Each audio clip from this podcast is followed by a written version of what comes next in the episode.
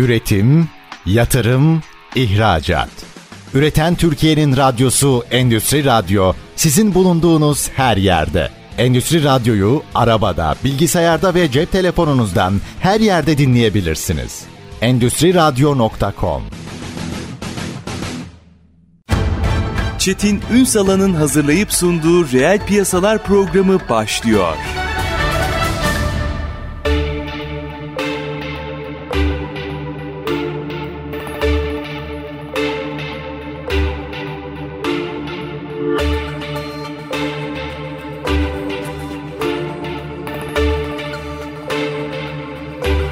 Reel piyasalardan merhabalar. Türkiye'nin gerçek gündeminde birlikteyiz. Efendim eğlence endüstrisini konuşacağız ama farklı boyutlarıyla konuşacağız. Hemen hemen sanıyorum bütün dünyada en önde gelen noktalardan biridir eğlence sektörü. Bu işi hani adı eğlence diye böyle e, amiyane tabirle haydi hoppa falan filan değil. Bu, bu büyük bir endüstri. Aynı zamanda işte o ülkenin marka değerleri hiç ilgisi olmayan sektörün marka değerini bile etkileyen, ülkenin marka değerini etkileyen bir alandan bahsediyoruz. Bu konuyla ilgili işte sinema endüstrisini görüyoruz biliyorsunuz. Yani geleneksel olarak sinema var, e, diziler yapılıyor, sanatçılar var, şarkıcılar var vesaire. Büyük bir endüstri. Şimdi bütün bu dönüşümle birlikte Burada da bir başka faza geçiyoruz. Biraz bunu konuşacağız. İnteraktif eğlenceyi konuşacağız. Bugünlerde herkesin konuştuğu çok az insanın bildiği Metaverse meselesinin aslında bir sektörü nasıl dönüştürebileceğini de güzel bir örneğini ele alacağız. Kıymetli bir konuğumuz var. Black Studio CEO'su Ata Güneş. Bugün reel piyasaların konu. Sayın Güneş yayınımıza hoş geldiniz. Hoş bulduk merhabalar. Üstad aslında hani böyle konuşacağız bu meseleleri e, mercek altına alacağız ama o kadar güzel bir örnek ki bu kadar devasa bir sektörün nasıl dijitalleştiğini bize anlatıyor. Orada merak ettiğim çok şey var. Hepsini size soracağım ama Tabii. ilk önce şu e, interaktif eğlence, metaverse hı hı. vesaire bu tip kavramları bir yerli yerine oturtalım mı? Gerçekten Tabii. doğru noktada tartışıyor muyuz bazı? Aslında dediğiniz gibi metaverse çok yeni bir kavram. Ancak e, yavaş yavaş taşlar yerine oturmaya başladı diyebiliriz bu dönemde de. Bizim buradaki dikeyimiz de eğlence ve gösteri dünyasını metaverse'e taşımak aslında. Burada biraz önce bahsettiğiniz gibi diziler, filmler, konserler, spor müsabakaları yani şu an real hayatta neler yapıyorsak bizim amacımız bunu metaverse'e taşımak. Burada da çok yeni bir teknolojiyi kullanıyoruz aslında. Metaverse adına motion capture deniyor bunu. Hareket yakalama teknolojisi. Biraz teknolojiden de bahsederseniz sevinirim. Çünkü tabii. öğrenelim. Ha, tabii tabii estağfurullah. Şimdi normalde bu teknoloji filmlerde, reklamlarda, e, Marvel filmlerinde, Disney filmlerinde ve büyük reklamlarda kullanılıyordu. Biz ama bunu biraz daha temellendirerek Metaverse evrenine aktarmaya çalıştık. Şu anda zaten tüm Metaverse evrenlerinde böyle bir çaba var. Ancak e, real time, anlık olarak görsel yansıtma teknolojisini kullanıyorlar onlar. Biz de gerçek hayatta kıyafet bir kıyafet vasıtasıyla, kıyafeti kullanarak eş zamanlı olarak örneğin mesela harbi açık havada verilen bir konseri eş zamanlı olarak Metaverse evreninde vermeyi planlıyoruz. Bunu da bir kıyafet vasıtasıyla yapacağız. Sanatçıya, artiste giydirilen kıyafet e, onun hareketlerini yakalayarak eş zamanlı olarak Metaverse evreninde aynı hareketi dijital ikiziyle veriyor olacağız. E, o yüzden hani biraz daha temellendirmiş olduk. Buradaki teknolojiyi ve Metaverse'e yeni bir soluk getirdik aslında. İki farklı evren, iki farklı teknolojiyi bir potada eriterek yeni bir dikey yakaladığımızı düşünüyoruz. Burada da çok büyük bir partnerimiz var. Paso. Aktif Bank'ın e, en büyük e, markaları gibi. Pardon. Söylemiş bulundum ama kusura bakmayın. Orada da e, biletleme firmasıyla, bir biletleme firmasıyla ilerletiyoruz aslında süreci. Oradaki tüm etkinlikleri Metaverse evrenine taşıyarak sınırlı sayıda zaman mekan kavramını ortadan kaldıran bir Metaverse evreni inşa ettik. Bunun adı da Intentland zaten. İnteraktif eğlencenin, interaktif entertainment'ın kısaltması. Günlük hayatımızda olan ya da dönemsel olarak yaptığımız tüm gösteri, eğlence, eğitim, e, yaşamı aslında buraya dijital ikizlerimizle taşıyoruz diyebiliriz. Orada e, mesela reaksiyonları merak ediyorum ben. Çünkü bir teknoloji e, her şeyi yapabilir eğer Hı. gerekli altyapıyı yaptıysanız. Ama o sektör mensuplarının e, yaklaşımlarını biraz konuşalım. İşin organizatör tarafı nasıl bakıyor? Hı. Şarkıcı olabilir, sanat, bu evet. şey olabilir. Yani sanat camiasıyla Aha. uğraşanlar nasıl bakıyor?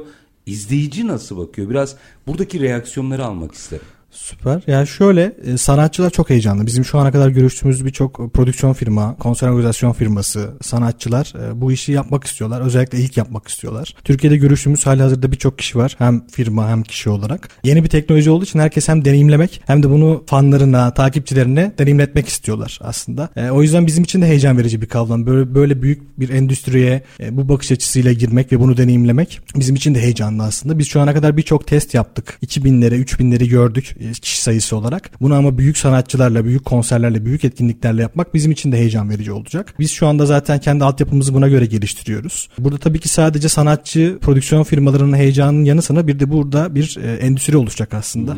E, reklam ve raporlanabilme kapasitesi olacak içeride. Sadece sahne kiralama ya da sahne sahiplenme üzerine değil, gerçek hayatta gördüğümüz billboard evrenlerinin kira, billboardların mekanlarının kiralanması, bunların raporlanması, reklam kampanyalarının yürütülmesi gibi paneller de olacak içeride aslında. Yani hem kişilere, son kullanıcıya hem de firmalara seslenebilecek bir alan tasarlıyoruz. E şu an herkes heyecanlı ve deneyimlemek istiyorlar. Ama bizi tabii ki sistemleri ve testleri adım adım yapa yapa ilerliyoruz. Teknolojimiz neredeyse hazır olmak üzere. Biraz önce söylediğim gibi 2000-3000 denemeyi yaptık. 2003'ün biletli mi bunlar? Evet biletle girilip yani deneyimleyebilecek. kişilik konserlerden Evet evet ama burada mesela. hedefimiz 20 bine kadar çıkmak şu anda. Testlerimize başladık. Zaten şu anda örneğin mesela Harbi Açık Hava 4000 kişilik bir kapasiteye Hı-hı. sahip. Ama bunu Metaverse'de verdiğiniz zaman artı 20 bin kişi de sanatçı içinde, prodüksiyon şirketi içinde, reklam veren içinde, dinleyiciler içinde çok büyük bir artı oluşturacak.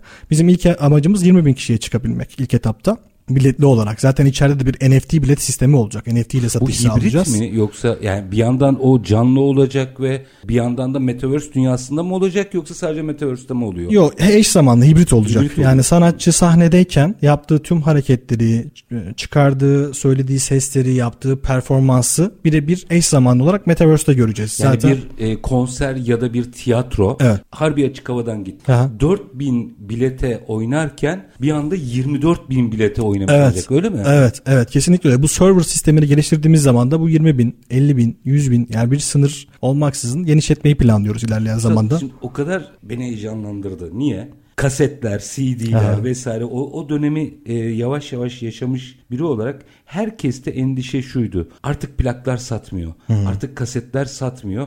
Niye? İşte dijital ortamda var. Herkes bir süre sonra kliplerini oraya. Bu acaba sanatçılar artık şarkıcılar yani sanat camiasıyla uğraşan diyeyim. Bu tiyatro içinde olabilir, şarkıcılar içinde olabilir. Artık geçimini nasıl sağlayacak kaygılarını beraberinde getirmişti. Şimdi bahsettiğiniz mesele hı hı. aksine daha çok kazanacakları bir ortamı birlikte getiriyor. Belki özel tiyatroların yaşaması, bir filmin çok daha fazla gişe yapması gibi noktalara getirecek. Bir kere bu çok ümit verici. Doğru. Sanatsal bakış açısı açısından çok ümit verici. İkincisi e, burada işleri bozulacak olanlar var. Mesela daha büyük mekanlar artık gerekmeyecek. Onlar nasıl bakıyor? Daha organizatörlerin çok daha dijital mantığa sahip olması gerekecek. Onlar nasıl bakıyor? Ya oradaki insan kaynağı nasıl bakıyor onu merak ediyorum. Evet ya şöyle aslında kimse işini kaybetmeyecek açıkçası ya da bir Güzel. tehlikeye girmeyecek. Güzel bir örnekti aslında bütün sektörler için. Evet yani biz mesela şu an stat konserlerinde konuşuyoruz akabinde. Yani küçük bir mekanın büyüye taşınması tabii ki Metaverse'de daha muhtemel. Ancak büyük mekanların eş zamanlı olarak Metaverse'e taşınmasının da ayrı bir vizyonu var. Yani Diyarbakır'daki ya da New York'taki bir kişi İstanbul'daki bir konsere bilet almadan, buraya gelmeden, uçak masrafı yapmadan da katılabilir olabilecek. E bizim amacımız da zaten hani hem küçük çaptaki konserleri büyüye taşımak, büyüktekileri de eş zamanlı olarak o deneyimi yaşatabilmek ilk etapta. Sadece konser olarak da bakmıyoruz. Spor organizasyonları, tabii, tabii, futbol, hepsi, hep, hepsi, hepsi geçerli. Bütün eğlence sektörü için aslında geçerli. Evet. Bir de burada farklı bir bakış açısı da getirdik. Tabii ki eş zamanlı yapacağız. Ama mesela Legend konser serisi dediğimiz bir e, yapı, yapı olacak. Daha önce kaybettiğimiz, konserine gidemediğimiz ünlü sanatçıları e, hologram ve e, avatar şeklinde sahneleyip bu sadece sanatçı da olmak durumunda değil. Bir tiyatro oyunu da olabilir. E, Shakespeare'i sahnede görmek gibi düşünebilirsiniz aslında. E, bunu bu deneyimle hem VR gözlüğüyle hem bilgisayar browser altyapısıyla Metaverse evrenine taşıyacağız. Hem NFT biletleme sistemi olacak içeride hem de paralelinde bir kredi kartı sistemiyle cüzdan olmayanlara da çünkü sadece bir blockchain altyapısı sunmuyoruz biz. Hı. Paralelinde yani şu an reel sektörde, reel dünyada kullanılan bir ödeme altyapısı olan POS kredi kartını da kullanacağız ki şu an bunu deneyimlemek isteyen Web 2'den Web 3'e geçmek isteyen kitleyi de aslında bir yardımcı olma ve bir yakalama e, stratejisi olarak bunu da kendi planımıza dahil ettik. Şu anda onu Orada, geliştiriyoruz. E, bunu izleyecek olanların teknolojik altyapısı ne durumda? Şimdi bizim platformumuzun hiçbir sizin açınızdan değil. Aha. Ya ben mesela izleyiciyim. Evet. E, benim nasıl bir teknolojik altyapıya sahip olmam lazım? Sizde, dünyada işte Lara Fabian'ın Paris'teki konserini de izlemek istiyorum ben. Evet. Neye sahip olmam lazım? Yani sadece bir bilgisayar yeterli aslında baktığınızda. Ama bazı dediğim gibi bizim rakiplerimiz de bazı firmalar da bir eklenti indiriyorlar. Bir oyun kurma gibi bir dosya kur diyorlar. Ama hmm. bizde bu yok. Biz web tabanlı üzerinden çalışacağız. Sadece bir web sitesi üzerinden girip bizim etkinliğimizi deneyimleyebileceksiniz. Bazıları hem bu şekilde hizmet veriyorlar hem de işte bir eklenti indirerek destek veriyorlar. Bizim artımız şu olacak. Hem gözlük kullanılabilecek etkinliklerde hem de browser web üzerinden girilebilecek ama herhangi bir ek indirme, bilgisayara oyun kurma ya da bir plugin ekleme gibi bir süreç olmayacak. Çok kolay. Web sitesini yazacaksınız. Biletinizi alıp tanımlayıp. Doğru, herhangi bir internet sitesine girip. Evet internet sitesine girip o deneyimi yaşayabileceksiniz. Gözünüz varsa ekstra deneyimleyebileceksiniz. Çünkü içeride immersive dediğimiz dahil olma hissini direkt yaşayabileceksiniz çünkü. Kafanı... Yani ben konserdeymişim gibi olacak. Evet kafanızı çevirdiğinizde sol tarafta kalabalığı göreceksiniz. Sağ tarafta çalan ekibi göreceksiniz. Belki bir iki seçenek olacak sahneye çıkabileceksiniz. Gitaristlerden biri olabileceksiniz. İnteraktif kısmı da zaten buradan geliyor. 360 derece bir deneyim yaşayacaksınız. Bunu tabii ki gözlükle yaşamak ayrı bir artısı var. Ama herkes şu anda tabii ki gözlüğe ulaşabilecek potansiyelde değil. Dünyada da aynı şekilde. O yüzden biz bu teknolojiyi browser'dan da sunmayı planlıyoruz. Baktığınızda çok heyecan verici bir dönüşüm. Evet. Ve yine altını çizeyim. Aslında sanat camiasında bu işlerle uğraşanların yine hep hep insanların aklına nedense şarkıcılar geliyor ama evet, evet. E, yani tiyatro oyunu bilmiyorum belki oyunlardan yola çıkarsak belki bir sinema filminin içine evet. dahil olmak falan filan gibi bir sürü alternatif varken bu burada üretim yapanları zorlayacak bir süreçte değil mi? aslında gelişiyor. Herkes ayak uyduruyor. Şu an mesela sosyal medyaya da bir içerik üretmek e, bundan 6-7 yıl öncesine kadar bir meseleydi ama şu anda herkes bir kreatör oldu mesela. Hı hı. E, bize de aynı şekilde olacak. Zaten okuduğumuz raporlarla da ilk e, yakın gelecekte 2026'da erken aşamasını tamamlayacağını düşünüyoruz Metaverse'ün. 2030'da da tam manasıyla oturacağını planlıyoruz. Çünkü bu bir süreç. O süreci biraz açalım mı? Madem raporlar dedin. Evet. O evet. 2026 ve 2030 projeksiyonlarını biraz açmanızı rica edeceğim ama minik bir araya gideceğim. Tabii. Aranın ardından işin o boyutunu konuşmak istiyorum. Dediğim gibi aslında biz her şeyi bir oyun gibi düşündük ya da işte Hı-hı. bir tür fantezi gibi düşündük. Hı hı. Öyle gözüktü. Ama görüyorum ki sektörler buna adapte oluyor. Evet. Ve büyük bir dönüşüm var. E, o 2026-2030 bize ne anlatıyor? Tabii ki bu interaktif eğlence açısından da açalım ama minik bir aranın ardından. Efendim yeni bir dünyaya gidiyoruz. E, fakat aslında bu dünyanın içerisinde gördüğünüz gibi kimse işsiz kalmıyor yeni iş potansiyelleri çıkıyor. Zannedildiği gibi sinema, tiyatro vesaire konserler ölmüyor. Aksine 4000 kişiye performans sergileyen bir tiyatro ya da şarkıcı 24, 54, 104 bin kişilere kadar çıkabiliyor. Gelir seviyesini arttırabiliyor. Konuşacağız. Devamını getireceğiz. Black Studio CEO'su Ata Güneş bugün reel piyasaların konu. Kısa bir ara lütfen bizden ayrılmayın. Üretim, yatırım, ihracat. Üreten Türkiye'nin radyosu Endüstri Radyo sizin bulunduğunuz her yerde. Endüstri Radyo'yu arabada, bilgisayarda ve cep telefonunuzdan her yerde dinleyebilirsiniz. Endüstri Radyo.com Kısa bir aranın ardından reel piyasalarda tekrar sizlerle birlikteyiz efendim. Konuğumuz Black Studio CEO'su Ata Güneş özellikle interaktif eğlenceyi Metaverse evrenine taşıyan teknolojiyi ve aslında yeni trendi konuşuyoruz. Yani yeni dediğimde 30 sene sonrası değil. Belki birkaç sene sonrasında normal hayatımızda normal karşılayacağımız bir şey. Fakat burada kritik nokta bence onun bir kez daha altını çizelim. Bir kimse işsiz kalmıyor. İki mevcut işinden yani bu işte iştigal edenler açısından söylüyorum çok daha fazla büyük bir hacim yakalıyorlar. Belki burada o trendi doğru okuyabilmek için araya giderken virgül attığımız meseleyi açalım. 2026 ve 2030 öngörüleri Metaverse açısından ne anlatıyor bize? 2026 3 4 sene sonra bu arada dikkatinizi Evet, çekiyor. evet, çok, çok uzakmış gibi geliyor ama buyurun. Biz ekip olarak zaten yüzden fazla rapor okuduk bu konuda. İşaret ettikleri nokta bu raporların büyük araştırma şirketlerinde 2026 ve 2030 yılları çok e, önde. 2026'da şimdi bu consumer electronics dediğimiz gözlükler, 5G altyapısı, bilgisayar teknolojisinin gelişmesiyle her eve artık e, çok rahat internet ve bu donanımlar girmiş olacak ve bu donanımların girmesiyle içerilen üretilen içerikler daha rahat ulaşılabilecek. 2026'da bu öngörülüyor. 2030'da da tüm alışkanlıkların aslında bu tarafa evrildiğini görmüş olacağız. Şu an zaten metaverse dediğimiz kısım bu raporlarda da internetin geleceği olarak addediliyor. Yani şu an nasıl interneti çok rahat bir şekilde kullanıyoruz ve olmadığı dünyayı çok fazla tasavvur edemiyoruz. Metaverse de 2030 yılında bu minvalde olacak. E, zaten biz e-ticaret firmaları yani firmalarla konuşurken genelde retail ya da giyim ya da farklı sektörden firmalarla bu metaverse kısmına adım atarken ki heyecanı şu şu şekilde karşılaştırıyoruz. E-ticarete ilk girdiğiniz dönemdeki heyecan ve korku metaverse ile eşdeğer şu anda. Ve sorduğumuz soru da şu anki gelirlerinizin yüzde kaçı e-ticaretten ve internetten? Ortalama yüzde 40 yüzde 50'si büyük firmaların e-ticaretten gelir kaynağı oluşuyor ve şu anda internetin olmadığı ve e-ticaret düşünmedikleri bir mantık söz konusu değil. Metaverse de ilerleyen zamanda böyle olacak. O yüzden tüm endüstriyi, tüm biznesi bu tarafa çekme süreci başlamış bulunuyor. Zaten biz birçok firmaya irili ufaklı destek veriyoruz bu konuda ve kendi evrenimizde de zaten bu tür hazırlıkları yapıyoruz. O yüzden 2030 yılında buradaki alışverişler, ödeme sistemleri,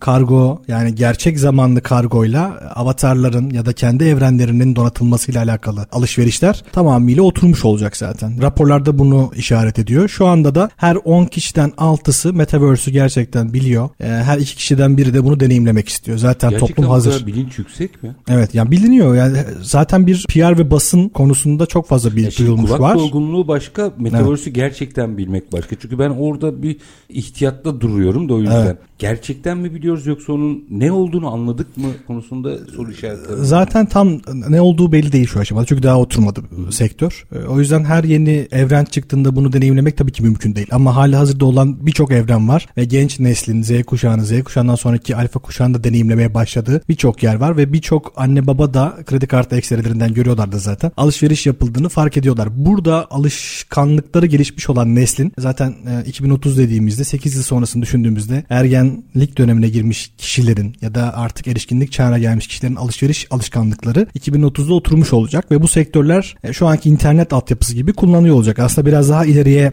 projeksiyonlamaya çalışıyoruz. Biz kullanmıyoruz ya da bizim yaşımızdakiler çok fazla bilmiyor diye o evrenleri çok fazla yok sayamıyoruz. Bu datalar biraz da o tarafa ışık tutuyor aslında. O yüzden aslında kullanan evrenler var ama biz hali hazırda olarak bilmediğimiz birçok evren de var. Ama genç nesil kullanıyor Bir şey diyebilirim. açmanızı rica edeceğim. Şimdi çeşitlendirelim mi? Tabii. İnteraktif bir eğlence ortamına giriyoruz. Ne olsun? Hadi şey klasik. Konsere gideceğiz. Tamam. İnteraktif eğlence sektörü, konser, sanatçı, organizatör tam bitti bit, bitmiyor. Şimdi oraya gidin biraz sektörlerle ilişkisini konuşmak adına soruyorum bunu. Belki bir kıyafet alacak, kiralayacak. Evet. Metaverse X firmanın Metaverse mağazasına gidecek. Evet. O zaman benim orada bir hazır giyimci olarak olmam gerekiyor. Kesinlikle. Oraya belki yeni bir otomobille gideceğim. Otomotiv sektörü mensubu olarak orada benim Metaverse'de mağazam olması gerekiyor.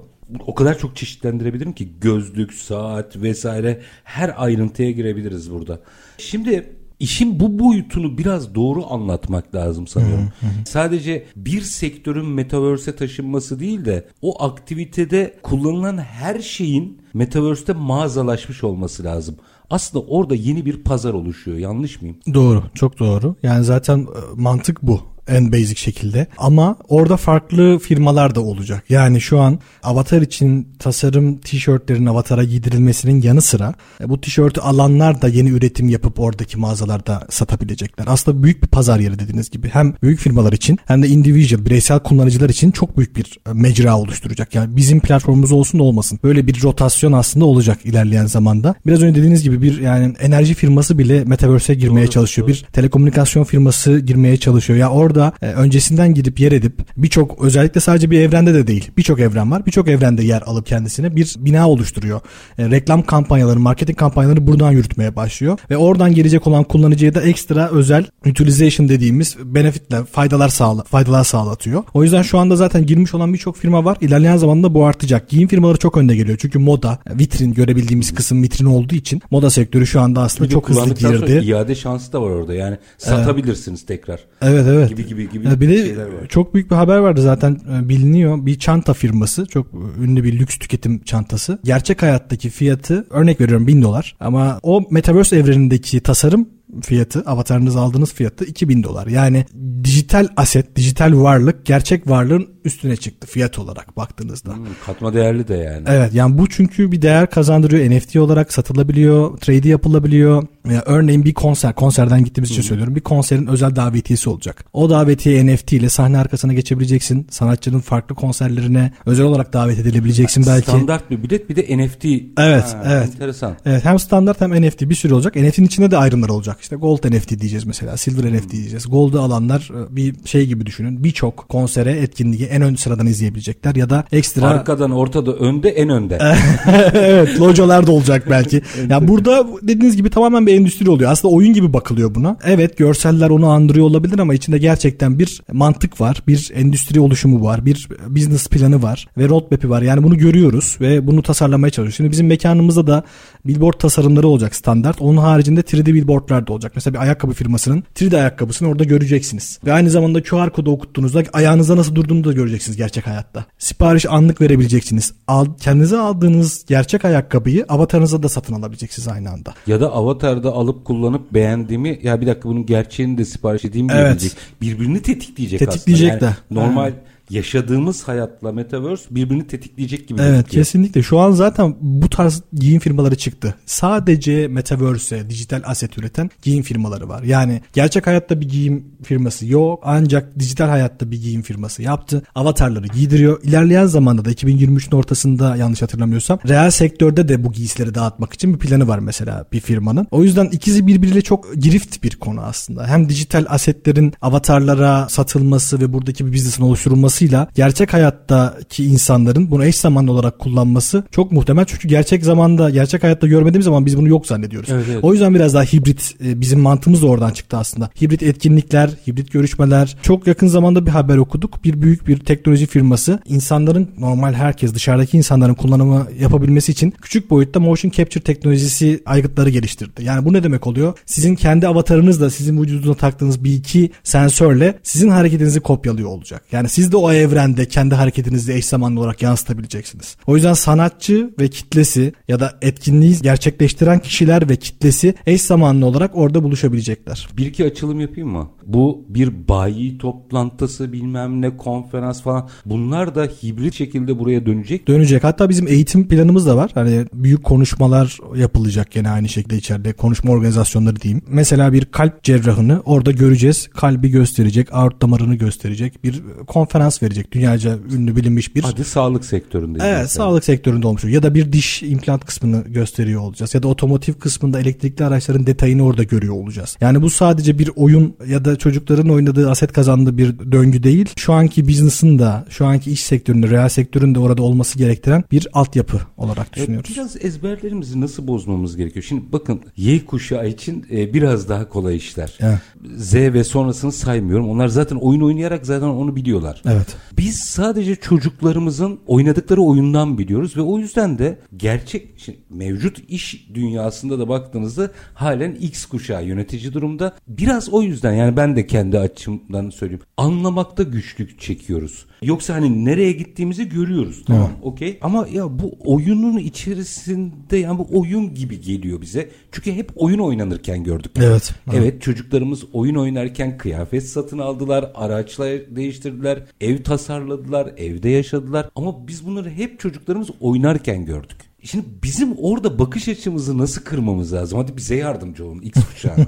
ya orada aslında yani teknolojinin gelişimine adapte olma sürecine bakmak lazım orada. Mesela eskiden çağrı cihazları vardı. Çağrı cihazlarından sonra işte telefonlar geldi. Telefonlardan sonra telefonlar akıllandı. Hı-hı. Akıllandıktan sonra daktilolardan bilgisayara geçildi. Aslında çok basit bir şekilde adapte olunabiliyor. X, Y kuşağı da yani sizin bizden önceki nesilde aslında buna adapte olacak. Bunun en güzel örneği şu. Bir sosyal medya platformu Facebook çok kolay bir şekilde artık biz benim ve benim üstümdeki kuşakların rahat kullanılabilir bir platform haline geldi. Normalde bunu da kullanamıyor olabilmemiz lazımdı. Doğru. Ve bu alışkanlık olarak arttı. Yani bir kitle oraya girdiği zaman e, ister istemez yani siz girmeseniz de sizin arkadaşınız girdiği zaman orada bir domino etkisi olacak. O yüzden ister istemez siz de bunu kullanmaya başlayacaksınız. Ya ben şeyi olarak görmüyorum. Bir de giriş kolaylaştıktan sonra bu elektronik ve altyapı sistemleri netleştikten sonra çok daha rahat gireceksiniz. Yani Facebook oturumunuzla buraya girdiğinizi hayal edin. Hiçbir efor sarf etmeden. O yüzden bunun kolaylaşmasıyla beraber e, çevrenin de buna adaptasyonu yapıldıktan sonra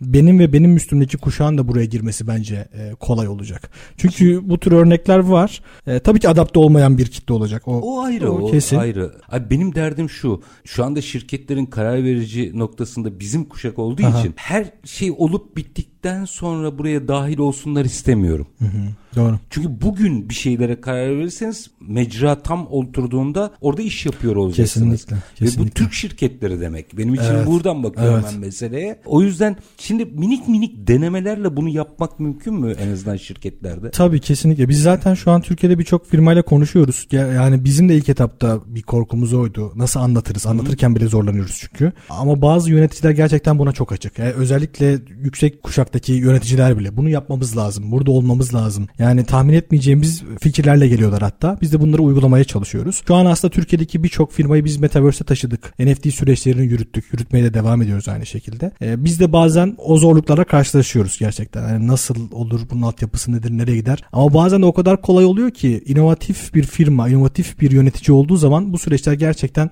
tereyağından kıl çeker gibi gidiyor. Yani çok hızlı bir şekilde sisteme giriyor. Hatta bizim yaptığımızın daha üstünü isteyen firmalar oluyor. Biz de onları argesini yapmaya çalışıyoruz. Yani böyle zaten bir endüstri endüstri. Tabii. Evet böyle bir endüstri gelişiyor aslında ondan sonra. Mesela data konusunda bir Metaverse'ün ilk çıktığı zamanlarda bir sıkıntı vardı. Kaç kişi giriyor, kaç kişi ziyaret ediyor, benim reklamların dönüşümü olacak mı ya da benim ürünüm satacak mı diye. Biz şimdi mesela oradan öğrendiğimiz know-how'la Intentland'in içerisinde bir raporlama sistemi koyduk. Yani dedik ki sizin firmanızın ürünleri bu kadar satıldı, bu kadar görüntülendi. Yani sorma ben raporluyorum zaten. Evet ya sen orada dashboard'una girdiğin zaman çok rahat bir şekilde göreceksin. Kaç alışverişe dönmüş, kaç kişi ziyaret etmiş. Mesela oradaki bir problem bizim buradaki teknoloji geliştirmemize fırsat sağladı. O yüzden donelerle gittiğimiz zaman bu yöneticilere son dönemde çok fazla olumlu dönüşler alıyoruz zaten. Orada şey de oluyor mu mesela o raporlamalarda? İşte Şevket'in firması iş yaptı, Atan'ın firması iş yaptı, Çetin'inki yapmadı. Niye yapamadın? Bak burada hata yapıyorsun gibi raporlamalar da oluyor mu? Yani raporlamaları biz aslında onları anlatarak her hafta ya da aylık yapacağımız toplantılarda söylemek istiyoruz. Orada bir raporda data çıkmıyor tabii.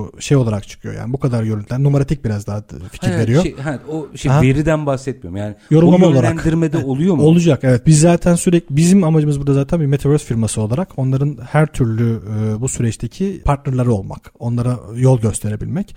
E, bu tamamen real dünyadaki gibi eğer sahneye yakın ya da meydanın güzel bir yerinde bir billboard ya da bir alan e, kiralanmışsa, satın alınmışsa ya da sahnelendirilmişse bunun dönüşümü tabii ki daha fazla olacaktır. E, biraz daha uzak bir yerde ya da daha küçük billboardlar tercih edilmişse bunun dönüşümü daha düşük olacaktır. Yani bizim geleneksel olarak bildiğimiz yerde nerede dükkan açtığınızla alakalı. Evet, evet. Bir de orada fiyatlar tabii ki önemli oluyor. Tabii ki ayrı bir strateji evet. ama bir iş planı gerektiği çok açık. Evet. Ve bugünden e, ders çalışmak gerekiyor. Yani orası bir oyun alanı değil. Orası bir business alan. Bir evet. kere bunun kanaatine varmak lazım. Şimdi minik bir araya gideceğim. Tabii. Aranın yine merak ettiklerim var size soracağım. Ama önce minik bir ara gidelim. Black Studio CEO'su Ata Güneş'le Metaverse evrenini interaktif eğlence üzerinden konuşuyoruz. Kısa bir ara lütfen bizden ayrılmayın. Üretim, yatırım, ihracat. Üreten Türkiye'nin radyosu Endüstri Radyo sizin bulunduğunuz her yerde. Endüstri Radyo'yu arabada, bilgisayarda ve cep telefonunuzdan her yerde dinleyebilirsiniz. Endüstri Radyo.com Kısa bir aranın ardından reel piyasalarda Break Studio CEO'su Ata Güneş'le birlikteliğimiz devam ediyor. İnteraktif eğlenceyi Metaverse evreni boyutuyla e, tartışıyoruz, konuşuyoruz. O teknolojiyi mercek altına alıyoruz. Burada sormak istediğim bir şey daha var. Bakın yeni bir sektör daha. Bizler hatırlar mısınız? Şimdi de vardır kullananlar ama home sinemalar falan filan var. Ev sinemaları falan. Onun müthiş böyle tesisatları vardı. Hala da var. Bu arada vardı derken biraz daha hani herkes için doğallaştığı için dığlı konuşuyorum. Koltukları, dizayn. Şimdi sanki Metaverse boyutu olduktan sonra mesela evlerin dizaynında bile bu tip bir şey doğallaşacak gibi geliyor bana. Şimdi Orada da bambaşka bir sektör yaratılıyor. Mesela siz birçok şeyi tetikleyeceksiniz gibi geliyor. Konuyla ilgili bakış açınızı merak ederim. Ya evet doğru söylüyorsunuz aslında. Orada sadece bizim yarattığımız dijital ya da bilgisayardan girilen evren değil. Bunun yapıldığı consumer electronics dediğimiz cihazlar da gelecek. Belki evin bir odası sadece bu cihazları kullanabileceği alanlar olacak. E, bazen fuarlarda da denk geliyorsunuzdur böyle bir kaygan zemin üzerinde koşan insanlar ya da işte oyun oynayan alanlar var. Bunlar daha da yaygınlaşacaktır. Biz sadece teknolojiyi geliştiriyoruz, görseli geliştiriyoruz. Ama bir yandan da bu tip teknolojiler de giyilebilir teknolojiler de gelişecektir. Nasıl dediğiniz gibi evde 5 artı 1 ses sistemimiz ve 3D gözlüklerimizin olduğu dönemden sadece iPad'e ya da işte telefona döndüğümüz bir kısım olduysa bu teknoloji içinde bazı altyapılar gelişeceğini zaten Etkinlik düşünüyoruz. odaları olacak belki de yeni dizayn evlerde. Evet bir şöyle bir şey de var. Biz mesela geçen o firmayla da konuştuk. Bir firma kıyafet tasarlıyor. Oyun oynarken örneğin silahlı bir oyun bir yere denk geldiği zaman bir işaret bir şey. Burada ufak bir elektrik vererek sana o hissi yaşatıyor. Yani çok enteresan bir şey. Yani his deneyimleyebilme olayı daha da artacak. Şu an mesela kokuyu çok fazla yapamıyorlar. İlerleyen Çok zamanda e, koku üzerinde de olacak. Dokunma hissini zaten e, veren eldivenler var şu anda. Bunlar da evlere girecek. Koku yakında. kırılma olacak ama. Evet. Koku ve tat kırılma olacak. O olduğu zaman zaten artık tamamen bir deneyimlemeyi birebir yaşama altyapısına dönmüş olacak. Şu an bizi onlar da heyecanlandırıyor. Dokunma hissini veriyor. Mesela bir eldiven var. Heptik eldiven dediğimiz kısım. E, pamuk meşi, pamuk dokusu seçildiği zaman dokunduğumuzda o yüzeye pamuğu hissediyorsunuz. Ya da Hmm. demir dokusunu seçtiğiniz zaman altyapıda sistemde herhangi dokunduğunuz bir yerde demir formülünü hissini veriyor. Yani bunun geliştiğini, elektronik ve teknoloji gelişiminde daha kolay ulaşılıp satın alabildiğini düşündüğümüz bir dünyada tamamen bambaşka bir vizyon açıyor aslında. Sadece bizim yaptığımız bir alan bu tür teknolojik gelişmelerle beraber bambaşka bir yere evrilmiş oluyor. Bambaşka sektörler, Sektörler de artmış oluyor. tetikliyor aslında. Kesinlikle. Bütün bunların içerisinde bir başlık var ki tartışmasız. Siber Evet. güvenlik. Evet. Orada ne noktadayız? Yani Bütün biz- bu gelişim içerisinde. Biz orada kendi altyapılarımızı zaten kendi sistemlerimizle global firmaların verdiği sertifikalarla koruyoruz zaten. Ve buradaki regülasyonlara uyarak aynı şekilde ilerliyoruz. Çünkü her ne kadar merkeziyetsiz olsa da kişisel bilgilerin korunması ve burada devlete olan sorumluluk bizim için de çok öncelikli. O yüzden bunlara dikkat ederek ilerliyoruz ve bizce tüm Metaverse evrenlerinin de ya da bu tür ko- konularla ilgilenen platformların da bunlara dikkat etmesi gerekiyor ki endüstri ve ekosistem buna göre büyüsün. Daha sağlıklı bir altyapı oluşturalım. Aslında bizim de önceliğimiz ve e, savunduğumuz kısım bu. Doğru ve temiz bir içerik üretilen bir yer olsun istiyoruz. Bizim firmamızın geliştirdiği kısımda. Ve bunu da zaten diğer firmalara da tavsiye ediyoruz. E, Her şekilde bir koruma, bir içerik denetleme gibi bir sö- şey süreç söz konusu tabii ki olamıyor. E, Makine tarafından olan süreçler bunlar. Ancak bunu ne kadar hata payını düşürebileceğimiz bir sistemsel dönüşüme e, sokabilirsek bizim için de ekosistem için de çok faydalı olacağına inanıyoruz biz. Ee, şöyle düşünelim. Birazcık daha açacağım bu siber güvenlik meselesini. Şu açıdan mesela ben bu konserde tiyatroda Aha. e, firma olarak dahil olacağım bir şekilde yani demin dedik ya kıyafet satın Evet. falan benim aslında işte orada galiba kriter siber güvenlik olacak siz de masaya otururken benim o siber güvenlikle ilgili tartışmam bitmiş olması. Evet, çünkü evet. siz başka türlü beni içeri almayacaksınız ki Kesinlikle, kesinlikle. Zaten biz onları en başından hallediyoruz. Biz bir web sitesi yaparken bile bir tüm sertifikaları, tüm güvenlik altyapılarını sağlıyoruz. İşte o Şu yüzden de aşamada da. dışarıdan gelen de diyeceksiniz ki gel bakalım senin siber güvenlik altyapın nasıl? Evet. Değil mi? Yani Tabii, bu tabii, buna bunlar- dönecek. Ya zaten en ufak bir web sitesi yaparken bile bunu e, olmazsa olmaz. Zaten e, bizim süreçlerimizde Türkiye'de böyle bir sayfa zaten açamazsın şu anda. Hemen takibe takılır ya da bir sıkıntı oluşturur. Bunu zaten dakika bir bismillah dediğimizde yapmamız gereken durum. Tabii, tabii. Bu hem bizi koruyor hem gelen firmaları koruyor hem de buradaki Tüketiciyi ekosistemi koruyor. tüketiciyi Aynen koruyor öyle. yani. Yani o yüzden bunu bilhassa söyledim. Bütün bu gelişmelerin içerisinde artık siber güvenlik tartışabileceğiniz bir şey E, o, bir olması fantazi değil gerekiyor yani. zaten. evet. E, bu hani bu iş bu dünyaya girip burada iş yapacaksa herkesin bir kere bu siber güvenlik farkındalığının yüksek olması. Kesinlikle. Kesinlikle. Şimdi bir işin biraz size özel boyutunu konuşmak istiyorum. Siz bir aslında startup olarak ortaya çıktınız. Evet. bir startup'ın hatta bir oyun temelli bir şeyken Hı. bambaşka bir yere evrilmesi bana ilginç geldi. Biraz startup olmayı hatta bulduğunuz iş zaten yeni ekonominin bir parçasıyken orada açılım yarat. Bu duyguyu biraz ve süreci anlatmanızı rica edeceğim. Tabii. Birçok kişiye örnek olacaktır çünkü bu. Tabii seve seve. Bizim e, ufak hikayemizden de bahsedelim. Biz 2019 yılında kurulduk normalde. Mobil oyun ve mobil uygulama geliştiren bir firmaydık. SaaS projeleri de yapıyorduk yine aynı şekilde. Tabii burada edindiğimiz hem tasarım hem yazılım know-how'ı artık dünyanın gittiği vizyonda gördüğümüz için yaptığımız araştırmalarda hatta büyük firmaların yaptığı araştırmalarda sundukları datalarda dünyanın bu yöne evrildiğini fark ettik. Bundan Hı-hı. bir buçuk sene önce dedik ki Black Studio olarak bu dikeyde kesinlikle olmalıyız. Ve burada öğrendiğimiz ve edindiğimiz tüm know-how'ı bu dikeye yansıtmalıyız dedik. Ve 25 kişilik pırıl pırıl harika ekibimizle bu dikeyde çalışmalara başladık. İlk önce zaten e, firmalara destek vermeye çalıştık. Birçok Metaverse evreninde işler yaptık. Burada yaptığımız işlerde ödüller aldık. Türkiye'nin ilk Metaverse ödülünü de bizim firmamız aldı. Çok büyük bir know-how'ı da Metaverse evreninde elde ettik aslında. Geçtiğimiz 6 ay öncesine kadar. Firmalara destek verdik. Burada onların partnerleri olduk. Onun hemen akabinde dedik ki biz burada bu know-how'la, bu birikimle ve bu stratejiyle kendi evrenimizi de yaratıp buradaki biliyorsunuz Metaverse aslında sizin dediğiniz gibi oyun bir eğlence kökenli. Hı. Eğlenceyi sadece o dikeyi temel alan e, bir platform oluşturmalıyız. Burada büyük bir e, boşluk var ve burada olmamız gerekiyor. Türkiye'deki eğlenceyi, Türkiye'deki sanatı yansıtabileceğimiz bir platform yapmalıyız. Sağ olsun burada bize inanan birçok partnerimiz oldu. Bizi desteklediler. Birlikte bir anlaşmaya imza attık. Bilet satış konusunda Türkiye'deki en büyük bilet satış firmasıyla zaten şu an yan yana ilerliyoruz. Günlük 100 bine yakın bilet satılıyor o platformda. Ve biz bu eğlence boyutunu Metaverse'e taşımak için aslında startını verdik. Onun haricinde bu giysiyi üreten firmayla bir partnerliğimiz var. Türkiye'deki gene distribütörleriyle de aynı şekilde partnerliğimiz var. Onlar da bize giysi konusunda ve teknoloji konusunda zaten destek verdiler. Ve bu ekosistemi kurarak böyle bir proje geliştirdik. İnternetten Şimdi altında. orada merak ettiğim bir şey var bakın. O, o bakış açısını merak ediyorum Hı-hı. da o yüzden. Yeni bir alan zaten. Evet. İyi bir pazar da yakalamışsınız. Metaverse konusunda insanlara hizmet veriyorsunuz. Ya tamam biz burada yürüyelim demeyip hı hı. o sürekli peki sonra peki sonra o duyguyu biraz anlatabilir misiniz? Burada bir heyecan aslında söz konusu. Yani biz ekip olarak da kendimizi orada durduramıyoruz. Yeni bir şey öğrenelim, yaptığımız işe entegre edelim. Zaten startup'ın ruhunda bu var. Yani hı hı. E, mobil oyun başladı. Mobil oyun süreci biraz daha ivmelendi. Sonra dedik ki mobil uygulama yapalım. Mobil uygulama yaptık ve 208 ülkede. Zaten dünyadaki ülke sayısı 208.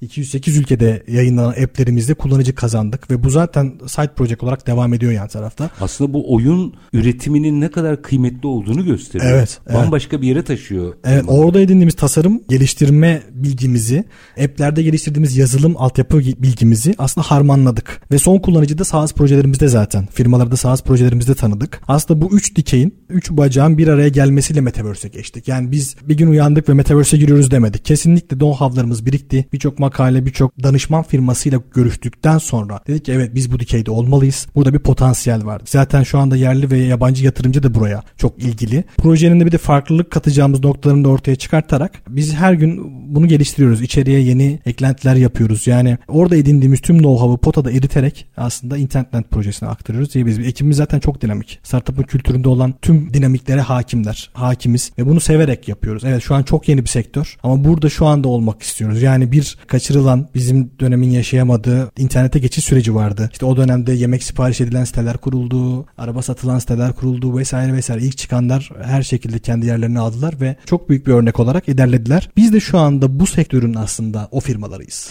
Dikkatinizi çekerim. Kuruluş yılını 2019 dedi Sayın Güneş. Evet. Yani burada bu ekonomi ekosistemde daha doğrusu işin ne kadar hızlı gittiğini de gösteriyor bu. Evet. Yani belki işte bir 30 senelik firma gibi anlatıyorsunuz bunları ama hı hı. 3 senede evrilebiliyor iş. Evet. Demek ki burada yer almak biraz da eforu gerektiriyor. Herkesin mevcut faaliyet gösteren firmaların o eforla ilgili bir derste çalışması gerekiyor. 2019 ilk startup kurulduğunda evet. kaç kişiydiniz? Biz 3 kişi kurulduk. Şu anda 25 kişiyiz. O üç kişinin yaşadığını anlatabilir misiniz bana? Çok küçük bir odada kuruldu aslında startup. Ee, hepimiz kendi bilgisayarlarımızla yapmaya çalıştık bir şeyler. Birimiz tasarımcı, birimiz yazılımcı, birimiz business'ı yöneten arkadaşımız. Ki siz tasarım kökenlisiniz. Evet, evet tasarım kökenliyim. Ee, sonra işler tamamıyla gelişti. Yani çok zorluk çekildi tabii ki. Ee, Birçok öğrenme maliyeti oldu bizim için hem maddi hem manevi.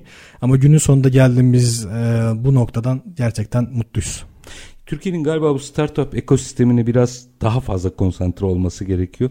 Ee, bir aplikasyon, bir oyun dediğimizde işin rengi değişiyor. Bugün bambaşka devasa bir sektöre dönüşürken aslında hizmet verici 3 senede bu noktaya gelebiliyor firmalar. Evet. evet. Burada biraz yol almış bir firma olarak gerideki startuplara bakış açımızı hı hı. hani biz atlattık bu işleri ama onlar yaşamasın diyebileceğiniz neler var? Neyimizi düzeltmemiz gerekiyor bizim? Yani business planlarını çok iyi çıkartmaları gerekiyor bence. Birinci örnek, e, birinci madde olarak. E, onun dışında doğru işlerde yer almalarını tavsiye ederim. Yani sonradan pişman olacakları kararlar ya da işlere girmelerini, kısa yoldan para kazanma gibi hayallere girmeden gerçekten bir efor harcayarak, bir öğrenim elde ederek ve insanlara fayda sağlayabilecek düzeyde işler tercih etmelerini öneririm. Onun dışında insan bu süreçte artık e, bazı zamanlar tükeniyor. Tükendiği zaman yeniden başlamasını da bilmesi gerekiyor insanların. E, bu tür bu tür startup kuran arkadaşlara da üçüncü olarak bunu önerebilirim. Yani bittiğiniz yerden tekrar doğup devam etmenizi tavsiye ederim. Bu startuplar açısından bir de startupların karşısında duvar olan bizler açısından bizim ne yapmamız gerekiyor? Ya siz zaten en büyük desteği veriyorsunuz bence. yani bizim kuşaktan ee, Yani bunlar olacak bence. Ben çok normal karşılıyorum bunları. Bu zaten do- hayatın doğasında var yani. Böyle bir olmak zorunda. Zaten gelişmemizi sağlayan en büyük etkenlerden biri de bu. O yüzden olmalı. Biraz daha açılımlı veya katılımcı dinleyen olmamız gerekiyor. Çünkü ben e, normal geleneksel reel sektörün burayla bir şekilde e, birleşmesi gerektiğini düşünüyorum. Evet. O yüzden biraz ön yargılarımızı kıralım sanki. E, ya bir dene, denenebilir mesela. Denenebilir. Yani bir denenebilir, denenebilir. Denendiği zaman zaten çoğu firma görüyor. Yani burada gerçekten bir hayat olduğunu ve burada bir vizyon, projeksiyonun çizilebileceğinin farkına varabiliyorlar. O yüzden e, denemelerini tavsiye ederim. Müthişsiniz. İki dakikam var. İki dakikada tekrar ilk başladığımız yere gelelim. Belli bir noktaya ve belli kırılmalara aslında gelmişiz. Hı hı. O çok net gözüküyor. Ee, bundan 5 sene sonra Ata Güneş bu işin nereye gideceğini düşün. Sadece kendi açınızdan değil. Hı hı. Bu ekosistem nerede olacak? Biz neyi konuşmuyor olacağız. Artık neleri konuşuyor olacağız? Ya burada bence 5 sene sonra şu anki e, internet boyutuna geleceğini düşünüyorum ben e, bu ekosistemin. Bizde de öyle bir durum var Türkiye'de. Daha sektör büyümeden bunların dernekleri ya da işte kurumları açılıyor. Bence bu tarafa değil, teknolojiye yatırım yapmamız lazım. Hepimizin oturup çalışması lazım. Ve 5 sene sonra baktığımızda zaten biz burada şu anki sosyal medya gibi, şu anki telefon uygulamaları gibi işin içerisinde yer alacağız ve bir endüstri kurulmuş olacak. Ee, burada da ben ve bu işi lead eden birçok arkadaşım e, gerçekten nasıl oyun sektöründe şimdi büyük firmaları konuşuyoruz. Bir oyun firmasından çıkan birçok kişi yeni oluşumlar kuruyor. Tabii. Ee, burada da aynı şekilde bunu göreceğiz. Yani bu işi yapan şu anda buradaki ekipler, buradaki insanlar bir 5 sene sonra yeni oluşumlar, bir yeni ekosistemler. Fazı. Evet. Bu endüstrinin artık temelini atmış ve oradaki sistemi yürütüyor olacaklar. Ben ve tüm e ekosistemin öncüleri de e, burada e, ilk işi başlatanlar olarak memnuniyet duyacağımızı düşünüyorum. Black Studio CEO'su Ata Güneş çok teşekkür ederim. Çok keyifliydi ve ezber bozucuydu bence. Birçok kişinin keyif aldığına da eminim anlattıklarınızdan. Umarım. Ee, biraz ürkerek, biraz merak ederek hepimiz aslında e, bu işin bir yerine dahil olacağız. Öyle gözüküyor. Kesinlikle. Ama zannettiğimiz gibi bir oyundan değil, yeni bir ekonomiden, yeni bir ekosistemden, bugünkünden farklı değil. Bugünküne ilave yeni bir pazar alanından bahsediyoruz. Evet. Galiba herkesin meseleye böyle bakması gerekiyor. Kesinlikle çok iyi özetlediniz. Ayrıca teşekkür ediyorum davetiniz için. Sabra ben teşekkür ediyorum. Çok kıymetliydi verdiğiniz bilgiler. Sağ olun. Black Studio CEO'su Ata Güneş. Çok teşekkürler efendim. Ben Sağ olun. Evet biz bugün reel piyasalarda interaktif eğlenceyi metaverse evreninde taşıyan teknolojiyi bunun üzerinden geliştirilen dönüşümü aslında mevcut sektörlerin nasıl fayda sağladığını, insan kaynağına nasıl yeni insan kaynağı olarak ihtiyaç olacağını olacağına, e, firmaların zannedildiği gibi bazı firmaların veya mesleklerin buradan zarar görmek yerine 2000 4000 kişiye örneğin eğlenceden bahsediyorsak 4000 kişiye bir tiyatro oyunu, bir sinema filmi veya bir konser verirken bugün 54 bin 64 bin, 104 bin kişilere bilet satabileceğini aslında yeni bir ekonominin nasıl yaratılabileceğini konuştuk. Ata Güneş'te bugünkü konuğumuz biz reel piyasalar her zamanki iyi bitirelim. Şartlar ne olursa olsun paranızı ticarete, üretime yatırmaktan, işinizi layıkıyla yapmaktan ama en önemlisi vatandaş olup hakkınızı aramaktan vazgeçmeyin. Hoşçakalın efendim.